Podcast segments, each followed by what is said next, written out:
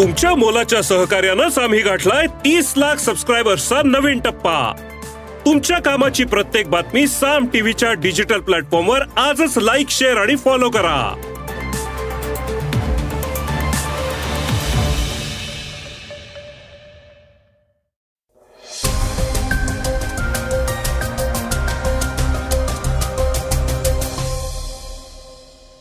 नमस्कार मी गौरी कुबेर. आपण ऐकत आहात सकाळचं पॉडकास्ट आज भारताची अत्यंत महत्वाकांक्षी मोहीम आदित्यसाठी खूप महत्त्वाचा दिवस आहे.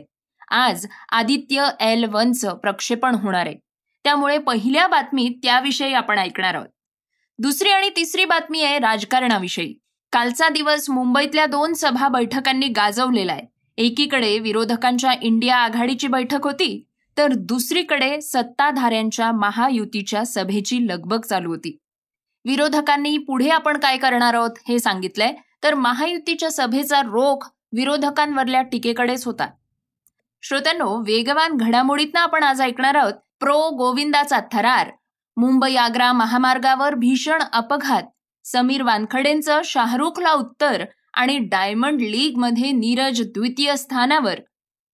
तर चर्चेतल्या बातमीतनं आपण ऐकणार आहोत. एक देश एक निवडणूक प्रस्तावाला अजित पवारांनी दिलेल्या पाठिंब्याविषयी. सुरुवात करूयात सौर मोहिमेच्या बातमीतनं. आदित्य एलवन आज आकाशात झेपावणार. भारताची अत्यंत महत्वाकांक्षी सौर मोहीम म्हणजे आदित्य एल वन आज सकाळी अकरा वाजून पन्नास मिनिटांनी प्रक्षेपित होणार आहे. इस्रोनं आपल्या संकेतस्थळावर तसंच समाज माध्यमातनं ही माहिती दिली आहे आदित्यच्या प्रक्षेपणासाठी इस्रो आपलं विश्वासार्ह P S L V X L हे रॉकेट वापरणार. आहे भारताची ही पहिलीच सौर मोहीम आहे. तिचं थेट प्रक्षेपण आपण इस्रोचं अधिकृत संकेतस्थळ यूट्यूब वाहिनी फेसबुक पेज आणि एक्स हँडल इथं पाहू शकणार आहोत.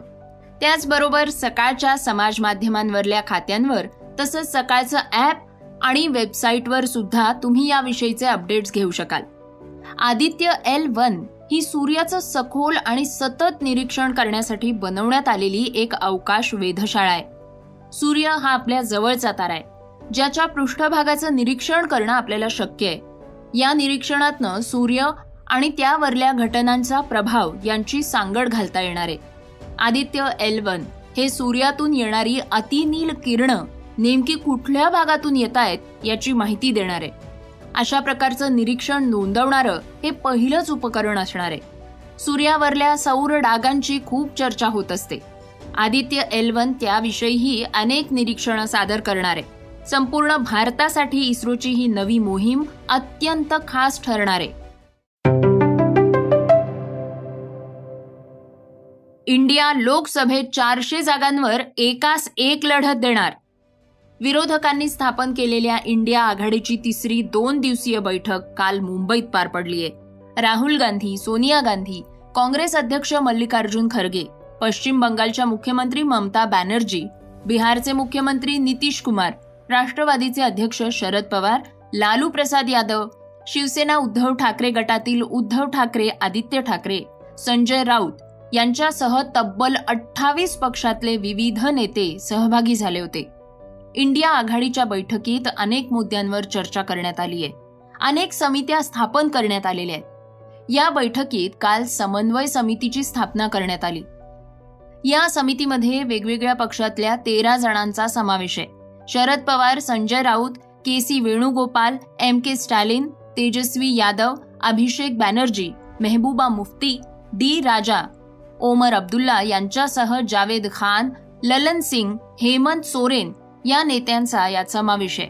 त्याचबरोबर आपचे तरुण तडफदार नेते राघव चड्डा यांचाही या समितीमध्ये समावेश करण्यात आलेला आहे. या बैठकीत आघाडीच्या लोगोचं उद्घाटन करण्यात येणार होतं. मात्र त्यात काँग्रेसचा हात आणि भारत जोडोचा प्रभाव असल्याचा आक्षेप कम्युनिस्ट पक्षानं घेतला. त्यामुळे या लोगोचं प्रदर्शन पुढे ढकलण्यात आलंय. या बैठकीत तीन महत्त्वाचे ठराव करण्यात आलेले आहेत. भारत जोडोला मिळणारा पाठिंबा पाहता इंडिया आघाडीतले नेते एकतर जवळ येऊन एक सार्वजनिक यात्रा काढणार आहेत. त्यात निरनिराळ्या सामाजिक प्रश्नांना वाचा फोडली जाईल. त्याचबरोबर जुडेगा भारत जीतेगा भारत ही संकल्पना घेऊन ती विविध भाषांमध्ये मांडली जाणार आहे. महत्वाचं म्हणजे लोकसभेच्या सर्वच्या सर्व जागा इंडिया आघाडी एकत्रित करणार आहे. जागा वाटपाबाबत लवकरात लवकर तोडगा काढण्यात येईल असं मत आघाडीतल्या ज्येष्ठ नेत्यांनी व्यक्त केलंय. या सभेत राहुल गांधींनी ओबीसी जनगणना व्हायला हवीये अशी इच्छा व्यक्त केली. पुढची बैठक दोन ऑक्टोबरला होणार आहे. यानंतर पत्रकार परिषदेत बोलताना उद्धव ठाकरे म्हणाले आहेत की सबका साथ सबका विकास म्हणणाऱ्या भाजपला प्रत्यक्षात ज्यांनी साथ दिली त्यांनाच या पक्षानं लाथ दिलीये. तर राहुल गांधी यांनी पुन्हा एकदा अदानी आणि मोदी यांच्या संबंधांवर टीका केली आहे अदानींच्या उद्योगांची चौकशी करण्याची मागणी सुद्धा आहे तर शरद पवारांनी चुकीच्या रस्त्यावर गेलेल्यांना योग्य रस्त्यावर आणण्याचं काम करू असं सूचक विधान केलंय. पवार पुढे म्हणाले आहेत की भाजपविषयी लोकांमध्ये नाराजी दिसून येते सत्ता हातात आल्यावर ज्या पद्धतीनं त्यांनी कारभार केलाय त्याचे गंभीर परिणाम दिसत आहेत राजकारणात अनेक पक्ष एकत्र येत असतात. मात्र इंडिया आघाडीनं एकत्र बैठक घ्यायचं ठरवल्यावर भाजपनं जोरदार टीका सुरू केलीय हे चुकीचं आहे. महायुतीच्या सभेतही चर्चा इंडियाचीच. इंडिया आघाडीप्रमाणेच काल मुंबईत महायुतीची सभाही झाली. देवेंद्र फडणवीस अजित पवार आणि एकनाथ शिंदे या त्रयीनं इंडिया आघाडीवर घणाघाती टीका केली. फडणवीस म्हणाले विरोधक जेव्हा एखाद्याचं मन वळवू शकत नाहीत तेव्हा ते गोंधळ निर्माण करतात. आमचे सर्व मित्रपक्ष हे फेवी कॉलचा जोड आहेत तुटणार नाहीत. इथं कुणालाच प्रश्न पडलेला नाही की नेमकी आमची जागा कुठे आहे. तिकडे इंडियाच्या बैठकीत ममता बॅनर्जी यांना खुर्चीच देण्यात आली नाही म्हणून त्या रागावून गेल्या. त्यावेळी शरद पवारांनी त्यांना थांबवण्याचा प्रयत्न केला पण तरीही त्या गेल्या शरद पवारांनी अजित पवारांनाही थांबवण्याचा प्रयत्न केला होता पण तेही गेले. इंडिया आघाडीनं पंतप्रधान पदासाठी उमेदवार न निवडणं लोगोचं अनावरण न करणं अशा अनेक मुद्द्यांवर फडणवीसांनी टीका केली. तर मुख्यमंत्री एकनाथ शिंदे म्हणाले आहेत की इंडियामध्ये जमलेले नव्हे तर दमलेले नेते आहेत. या आघाडीत राहुल सोनिया यांच्यापासनं ते लालू प्रसाद यादव यांच्यापर्यंत अनेकांवर निरनिराळ्या घोटाळ्यांचे आरोप आहेत. त्यांना मोदींवर टीका करण्याचा अधिकार नाही. तर श्रोत्यांनो अजित पवारांनी सुद्धा मोदींची स्तुती केली आहे. ते म्हणाले आहेत की मोदींचं नेतृत्व भारतानंच नाही तर जगानं मान्य केलंय. आगामी काळात राज्य आणि देशाच्या विकासासाठी एकत्र येऊन मोदीजींचे हात आम्ही मजबूत करणार आहोत. आमची बैठक म्हणजे देखावा नाही असं अजित पवार म्हणाले या बैठकीमध्ये महायुतीत सामील असलेल्या एकूण नऊ पक्षांचे नेते सहभागी झाले होते. राष्ट्रीय समाज पक्षाचे अध्यक्ष महादेव जानकर अगदी आदल्या दिवसापर्यंत या बैठकीला येणारच नव्हते. ते अचानक महायुतीच्या सभेला आले आणि नुसते आलेच नाही तर पहिल्या रांगेतही बसलेले दिसले. प्रवीण दरेकर आणि भरत गोगावले यांना दुसऱ्या रांगेत समाधान मानावं लागलं तर भाजप शिवसेना आणि राष्ट्रवादी. या व्यतिरिक्त जोगेंद्र कवाडे सदाभाऊ खोत महादेव जानकर पहिल्या रांगेत स्थानापन्न झाले होते.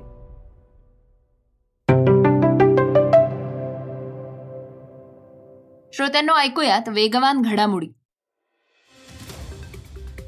मुंबई आग्रा राष्ट्रीय महामार्ग क्रमांक तीन वरल्या बिजासण घाटात बस आणि ट्रकचा भीषण अपघात झालाय.